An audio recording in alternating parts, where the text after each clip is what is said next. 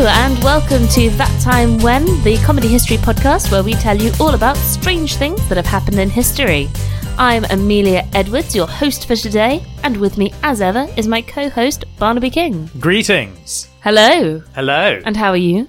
yeah, I'm all right. Yep. I'm a bit tired. Well, I mean, as our li- regular listeners will know, we uh, we weren't available last week. yes, I'm really sorry, I was asleep. You were asleep, and I've been starting my course. Yep. So, going to be a serious academic now. Yeah. Yeah. um, so, yes, apologies for missing last week, but we are back. We are back, and I think it's time for us to go back to pre revolutionary France. Awesome. So I'm assuming that because it's October, Yeah. we are going to do a month of spooky and scary things from history. No. No? No. Why could that be? Is there something else going on in October?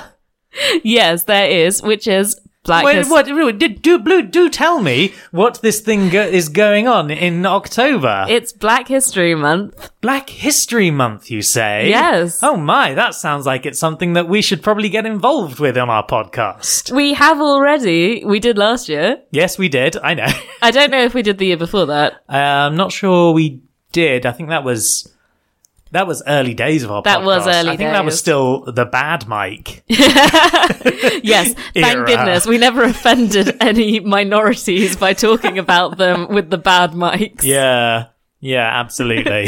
So, so yeah, we're going to talk about Black history for the next couple of weeks. Mm-hmm. Um, I mean, obviously, we kind of occasionally touch on it anyway, This is but true. Oh, I have been hanging on to a few since August, basically. Ooh, I've been hanging on to a doozy as well. Amazing. Um, it's great because I I have to say sometimes it can be a bit of a scramble finding an episode to do and Yeah. sort of be like, oh, okay, there's this. We've kind of done that one already. Ah, there's this, and then it's great to sort of come up with one and be like, that is going to be fantastic, and I'm going to be able to do it in a few months' time. yeah, basically. Um, so I'm going to talk about one of the most perfect examples of a pre-revolutionary French gentleman, oh, nice! and this is the Chevalier de Saint Georges. Ah, another chevalier. Another chevalier. Um, so this chevalier was a part of the royal court. okay. He was a composer and a musician. He Nice. played the violin, Ooh. and he was also a leader of the opera. Oh, okay. He was a noted swordsman, Ooh. and he was beloved by the ladies. Oh, of course. But he was forbidden from inheriting his father's titles Okay. and also from marrying any women in his own social circles Okay. because of two reasons. He was too damn sexy. Everyone was like, it would be a crime to, you know, prevent him from going out and seducing all the women. I mean, this is the time of Marie Antoinette. Everyone's seducing everyone. Ah, fair enough. But he was illegitimate Okay. and also he was mixed race. Ah, okay. Right. Um, so this is. Uh, Shall I do the joke we always do in this sort of occasion? go on then. But Amelia, black people didn't exist before the 20th century. Ah, uh, well, luckily for us, or somewhat unluckily, we have colonialism to Yay! thank for the existence of the Chevalier de Saint Georges. Hooray! Our colonialism, what can't you do? so our Chevalier today Yeah. uh, was born Joseph Bologna. right? He was born in Guadeloupe on the 25th of December, 1745. Where is Guadeloupe? I'm going to look it up because I don't know for sure. I feel like it's the Caribbean. Fair enough.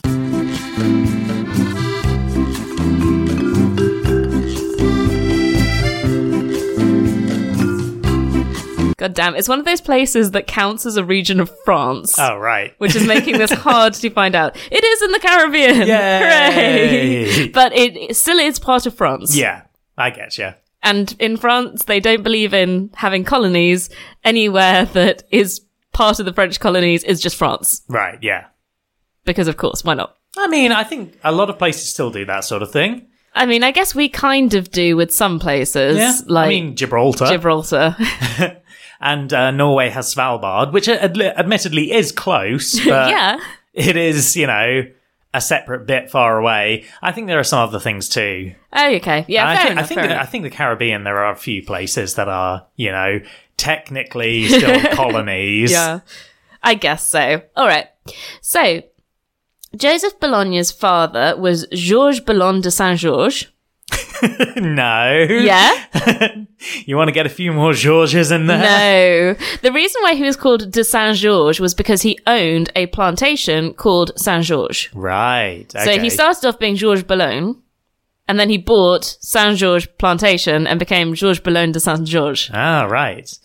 And It's getting increasingly hard to say that. yeah, I, I was about to make a joke, and then it was like my mouth just kind of stopped me. Yeah, It- don't almost do in it. protest at trying to do that, do the George again.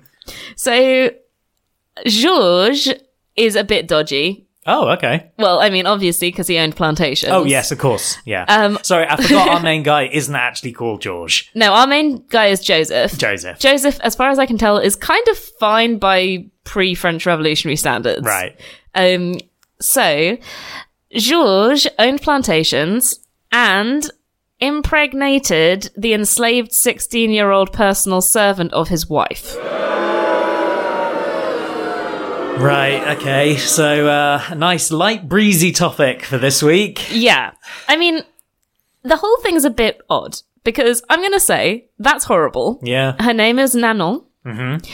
But he also really cared about the resultant child, and he seems to have cared about Nanon as well. So it's all that kind of like, this is definitely a coercive relationship, which I'm not Yeah, okay it's with. Still dodgy AF. It's still dodgy AF.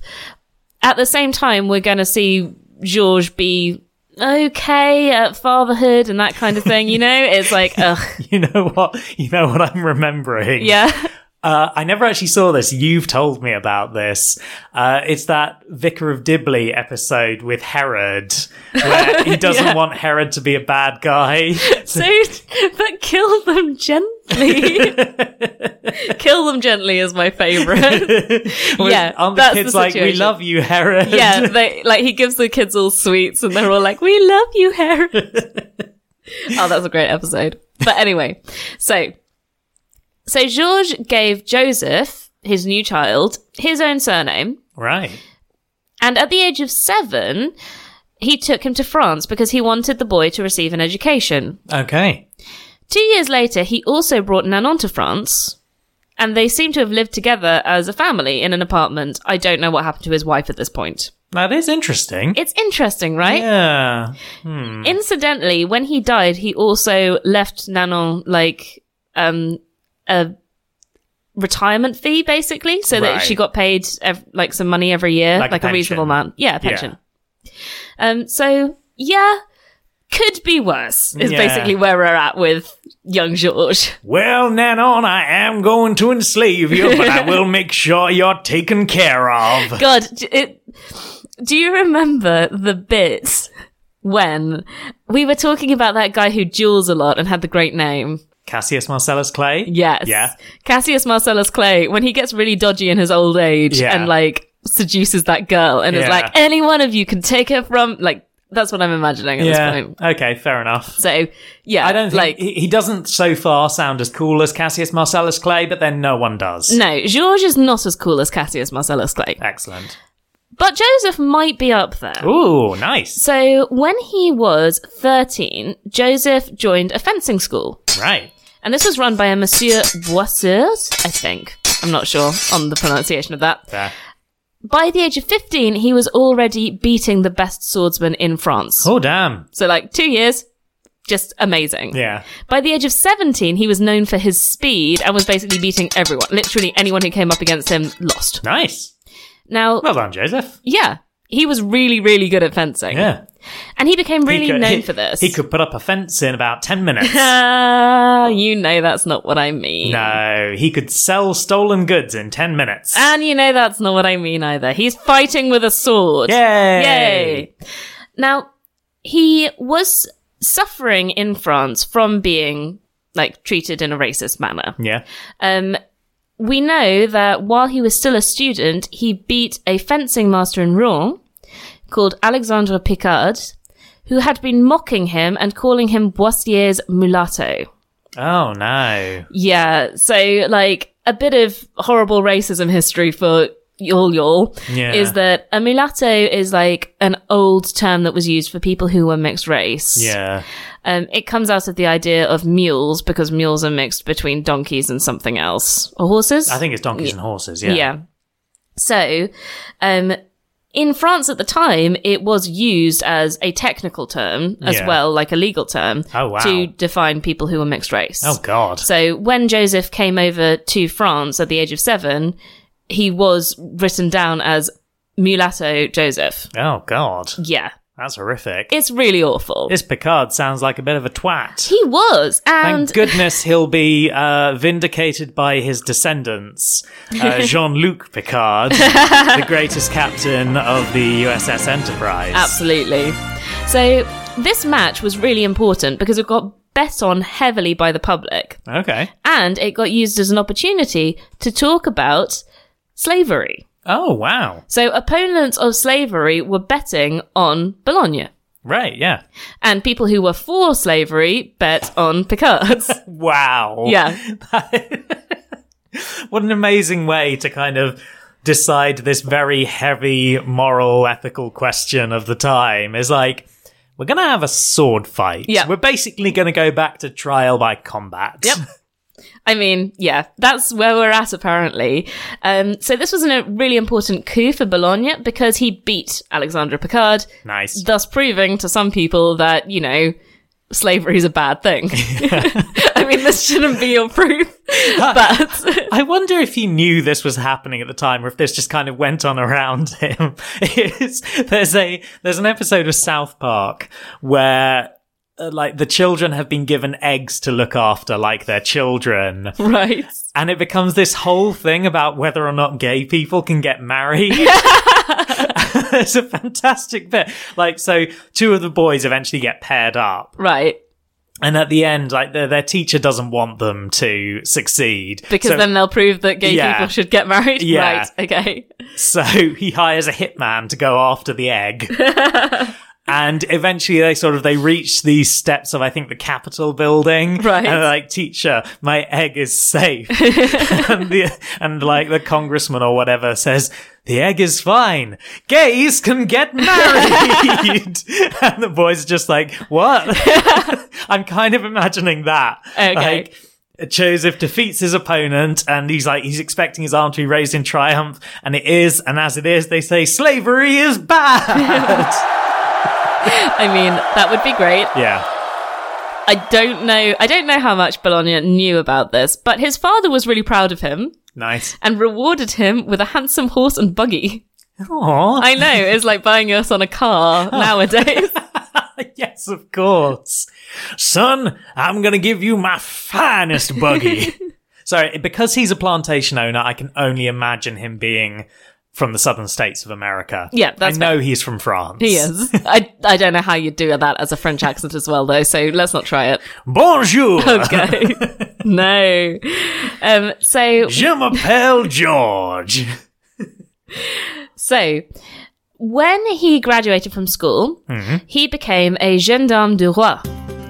So, a gendarme nowadays is the police, Police force. officer, yeah. Um, but at the time, it meant an officer of the king's bodyguard. Oh, okay. So, he mean, became you- that you and a prob- chevalier as well. Yeah, you probably do want the best swordsman as your bodyguard. Oh yeah, Yeah. like he had really made himself very famous about this, and as a result, uh, he was known as the Chevalier de Saint Georges at this point. Right. Because he wasn't allowed his father's titles, Yeah. but he was allowed to use that little suffix, um, de Saint Georges, Right. and he was allowed to be a chevalier. Okay. So, he's this amazing swordsman. And then he also becomes an amazing musician. Of course. We don't know when he did this. Okay. But we do know that in 1764, a violinist called Antonio Lolli composed two concertos for him. Oh. And in 1766, a composer called Francois Joseph Gossec co- dedicated a set of six string trios to him. Damn. So I'm just imagining, since we don't know where he sort of started learning music, that there was like a big dinner held in celebration of him, you know, doing this big, like winning this fencing match. Mm-hmm. And someone is like, Oh, Joseph, have you ever tried to play the violin? And he's like, No, I haven't. I can't say that I have because he's inherited his father's accent. Of course. Uh, and they're like, oh, you must try it. Look at this. Look at this. Look at him plays the violin. And then he just immediately does a, fa- a fantastic concerto. And he's like, well, this isn't so difficult at all. Well, the thing is, it does seem like he was known about in like musical circles as being a musician. Right. But like the people in general didn't know about this Okay. because in 1769, um, he played as a violinist in Gossec's new orchestra, which was called Le Concert des Amateurs. Oh, right. Okay. So he became basically the main violinist in this orchestra, and he also became its concertmaster and conductor. Right. And people were apparently very shocked by this or very surprised because they genuinely didn't know that he played the violin. Right. I guess it's one of those moments like when you see an actor suddenly turn out to be really good at something else. Yeah. Like Nick Offerman turns out to be really good at making canoes. Yes. I, I, I totally get you. Yeah. so, according to one source, the celebrated Saint Georges, mulatto fencer and violinist, Mm-hmm. I know, created a sensation in Paris uh, when at the concert Spirituel, he was appreciated not as much for his compositions as for his performances, enrapturing especially the feminine members of his audience. Oh, my. I know. So at this point, he's not just playing the violin and compose and uh, sorry, conducting Yeah. and leading the orchestra, but he is also um, composing his own pieces as well. Okay. I'm starting to imagine him now rather than like, you know, Southern plantation owner. I'm just imagining Elvis. Yeah, this is Elvis. Elvis- This is who he is. Elvis with a sword. Um, so in 1773, he was made the director of the Concert des Amateurs. right.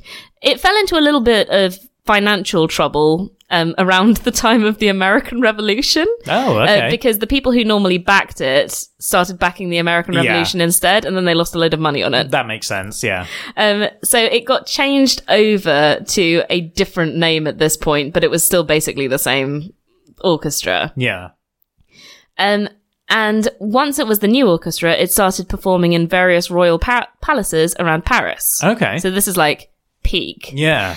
Apparently, Marie Antoinette used to come to these concerts without warning. Oh wow. Okay. So, just in case she turned up, the orchestra would wear court apparel for all of its performances. Then she'd turn up and just be like, "Where is that sexy bastard?" yeah, I mean, probably. So, in 1776, there was a little bit of a scandal. It's called the American Revolution. No, there was a scandal in the Paris opera circles. oh, okay. So, the Paris Opera Yeah. Mm-hmm. was looking for its next director. And Saint Georges was like an ideal candidate. Yeah. He does everything. The Yeah. man is so talented. yeah, and he'll stab you if you say otherwise. Yeah, exactly. But according to Baron von Grimm's, I know. Oh, he, he sounds like a villain. Well, the thing was that he used to just be a correspondence writer. right? So, as in, he used to write one of those little, n- like, little, um, oh, leaflets Yeah. saying about society. Okay, right. I get you. like in um what's that show? The sexy Jane Austen Bridgerton. show. Bridgerton, thank you. So he was one You've of got a the real blind spot for the name of Bridgerton. I I can't deal with it. I, don't know. why. I know. Anyways, so he wrote this leaflet. It was called Correspondence littéraire, philosophique and et critique. Okay. And according to this, three of the opera's leading ladies presented a petition to the Queen, assuring Her Majesty that their honour and delicate conscience would never allow them to submit to the orders of a mulatto. Whoa. Right. Damn. Yep. So this is obviously abhorrent. Yeah. And we cannot approve at all of how these women behaved, No. especially because one of the ladies, Marie Madeleine Grimaud, who was one of the dancers in the opera, Yeah. had previously made sexual advances on the Chevalier, Oh no. and she was spurned. Oh no. So it's like Taylor's old of time. She says, I can't possibly work with this man. He's absolutely the worst. Mm. Women do be tricksy like that. They do. Yes. As we learnt from Shakespeare. So Saint George heard about this. Yeah. And apparently it would have embarrassed the Queen to have to deal with this. oh, okay. So he withdrew his name from consideration. Aww. But as a result of this, It just made him sexier in the eyes of the Queen. it's like, oh my god, he's so considerate as well. well, it just made him a closer personal friend of the Queen. Oh, y- yeah. No, genuinely it did. because what happened was that Louis the 16th um, took the opera back from the city of Paris. Right. So it became the King's Opera rather than the Right. Paris's Yeah. opera. Um, and he said, I'm going to have it managed by my intendant of light entertainments. Right. And following this, Marie Antoinette decided that she was going to just have private musical entertainments rather than public ones. And so she hel- held them in the salon of her petit appartement de la reine, which means the little apartments of the queen, I bet she did. in Versailles. Ooh. And she The limited. sexiest palace. I mean, it's pretty gaudy. yeah, that was sexy at the time. There's so many mirrors. Exactly. Mirrors and gold and diamonds just everywhere. you can't move. You have to sort of crawl through the rooms. I mean, if that's what you're into, but also people used to poop in the fountains, so Again, if that's what you're into. sure, sure. So, anyway, she limited the audience to only her intimate circle and a few musicians. I bet they were her intimate circle. Whee! Hey. And this meant that the Chevalier de Saint Georges probably played his violin sonatas with Her Majesty playing the piano. Ooh. I know. So the thing is that Wait, this is that's, like that's exactly that scene from the Emma adaptation. Yes, it is. That's exactly that. Yeah. So you know how sexy that scene was? Yeah. That. Yeah. But might I of love's nectar sip, I would not But with the Ch- Chevalier de Saint Georges, who Yeah. I think is meant to be even more sexy than Mr. Knightley. That's true. Mm. So, so, um, after the opera kind of failed, after this whole thing went down, um, the Marquise de Montesson, who was the wife of the Duke of Orleans, um, saw this as a great opportunity. Okay. Because she really wanted to have Saint Georges as the music director of her own private theatre. Right. So he was really glad to do this because the Duke d'Orléans has always been basically the second in power to compared to the throne. Right. Um, so this is like a really big deal. Yeah. Additionally, while he was there, he got to stay in an apartment in the Duke's mansion. Okay. That was like part of the deal. Yeah. And Mozart was living there too. Oh, amazing. so after Mozart's mother died in Paris, they let him stay at the mansion for a while. it's the crossover you were all asking for. Yeah, I know, right? So this is kind of exciting. Um, so they lived together for a few months. Delightful. And as well as being his sort of private composer and musician, um, Saint Georges was also employed by the Duke d'Orl- d'Orléans as lieutenant de la chasse of his vast hunting grounds with an additional salary of 2,000 livres a year. Okay. So he's doing pretty well for himself. He's for some reason a huntsman now, as Yeah. well as being a swordsman Yeah. and a musician. I mean, it makes sense to me. Like, he can play the violin Mm-hmm. and he can use a sword. You've basically got an improvised bow there. Oh, that's true. In fact, yeah. no, you don't even need that. Violins use bows. you can fire a sword with a violin bow. Perfect. Excellent. Because that's how that works. I mean, I've seen Looney Tunes. Exactly. That definitely happens at some point. It- exactly. We're all good here. So, while he was there, he wrote his second opera. The first opera had been a total flop. Oh no. I know. This one he called La Chasse. The first one was called Y'all Are Seriously Racist. no, apparently it just wasn't very, it, it just wasn't very good. Fair enough. Um, so Apparently, when this one premiered, the public received the work with loud applause. Uh, they thought it was definitely superior to his previous work, and they wanted him to continue writing comic operas, which he did. Oh, nice. Um, the problem was, though, that in 1785, the Duke of Orleans died. Right. So his patron is dead. Yeah. Now, normally, the Marquise, who was the one who actually employed him, Yeah. Mm-hmm. would have kept going on this. But she was a morganatic wife. A what? I know, right? That means that she was of a lower social status than the Duke. Uh. Oh, right. So I'm imagining she's not going to get to keep, you know, power and titles. no. Yeah. She wasn't even allowed to mourn her husband. oh, wow. The king forbade it. Oh, what a dick move. Yeah. So she shuttered the mansion, Mm-hmm. she closed her theatre, and she retired to a convent. Wow. Yeah. I d- sorry. I know you said retired to a convent. I'm just imagining she just kind of haunts the theatre. I mean, that would be cool. sort of uh, bit uh, Miss Havisham. Mm, I was thinking um, Grimaldi. Oh, yes. Yeah. I, I was thinking less literal haunting. Oh, right, yeah, fair. you think she's wandering around going, play for me. Play for me, Chevalier de Saint Georges, and also gyrate those sexy hips. so, as a result of this, he didn't just lose his positions, but he also lost his apartment because he was living in the mansion. yeah. So, for a while, the new Duke of, Orle- of Orleans, who was called Philippe, um, let him have a small flat, Yeah. but he still didn't really have anything particular to do at this point. Nobody was hiring him or sort of being his patron, which I Yeah. guess was how you made a living if you weren't a landowner yourself. Yeah. So this led to a little bit of an opportunity for Philippe, the new Duke of Orleans. Okay. That's because he knew that du- the Chevalier needed something to do. And he also recalled that the Prince of Wales Right. had wanted to meet him many times. Oh, okay. Because the Prince of Wales was really interested in seeing somebody who was such a good fencer. Right.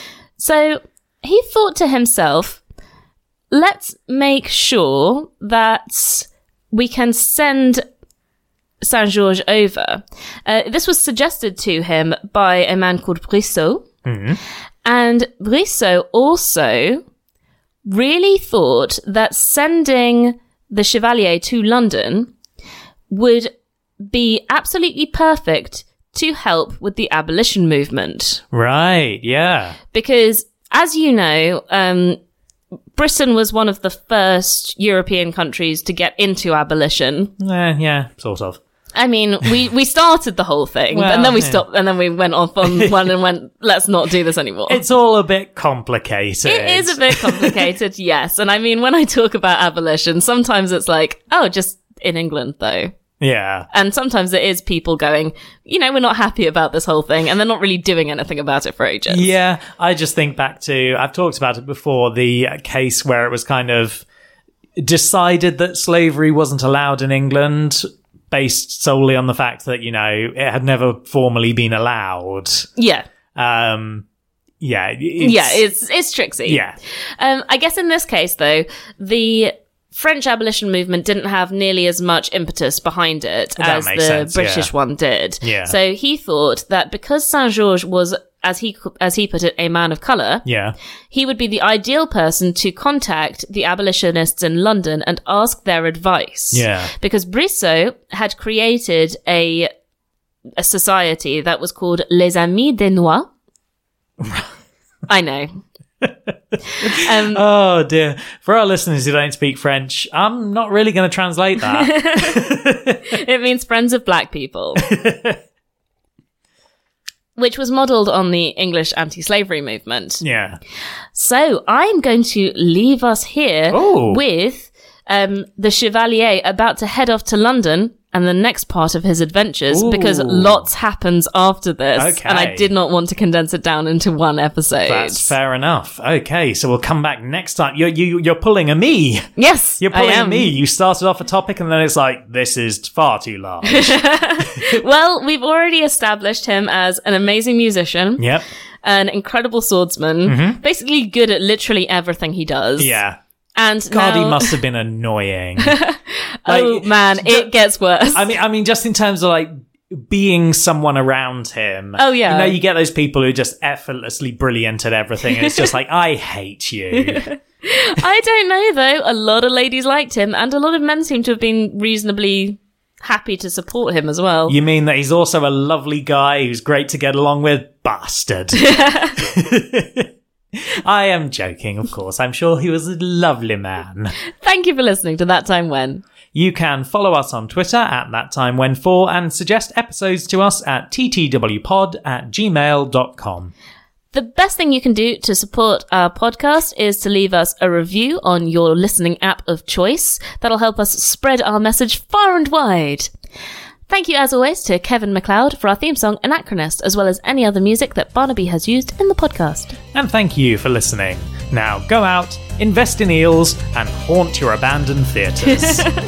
Bye!